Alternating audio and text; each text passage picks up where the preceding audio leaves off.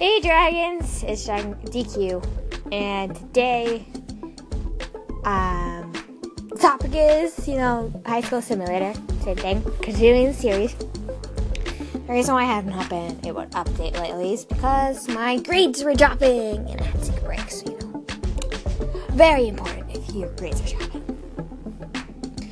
Yeah, and also the fact is I couldn't get over the fact that my that uh, my dad found four cavities in my mouth. Good. He filled in the last two today, and it hurt a lot.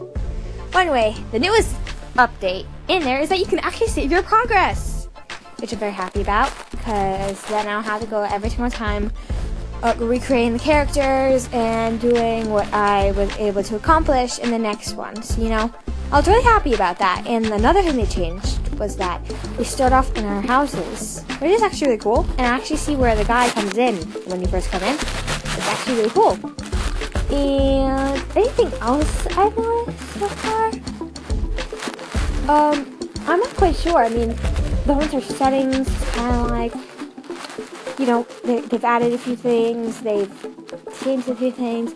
Nothing like the uh, teleportation and didn't change anything in that, but you should go really check it out. It's really cool. Well, anyway, I named I named my two characters, uh, Lily, Lily Cheney, and uh, you may recognize this name if you watch Assassination Classroom, Karma Akabane. It's actually really cool. I was just doing uh, examples and just messing around with it, and so yeah, it's really cool. Well, yeah, that's really it. So, yeah, I've been busy a lot lately when it comes to like work and other stuff, and work and homework and other stuff and assignments. Finals are gonna come up at the end of the year, the worst things ever. Our exams are everything. Just, you know. So I haven't been able to have time to do this because it's just I don't have time.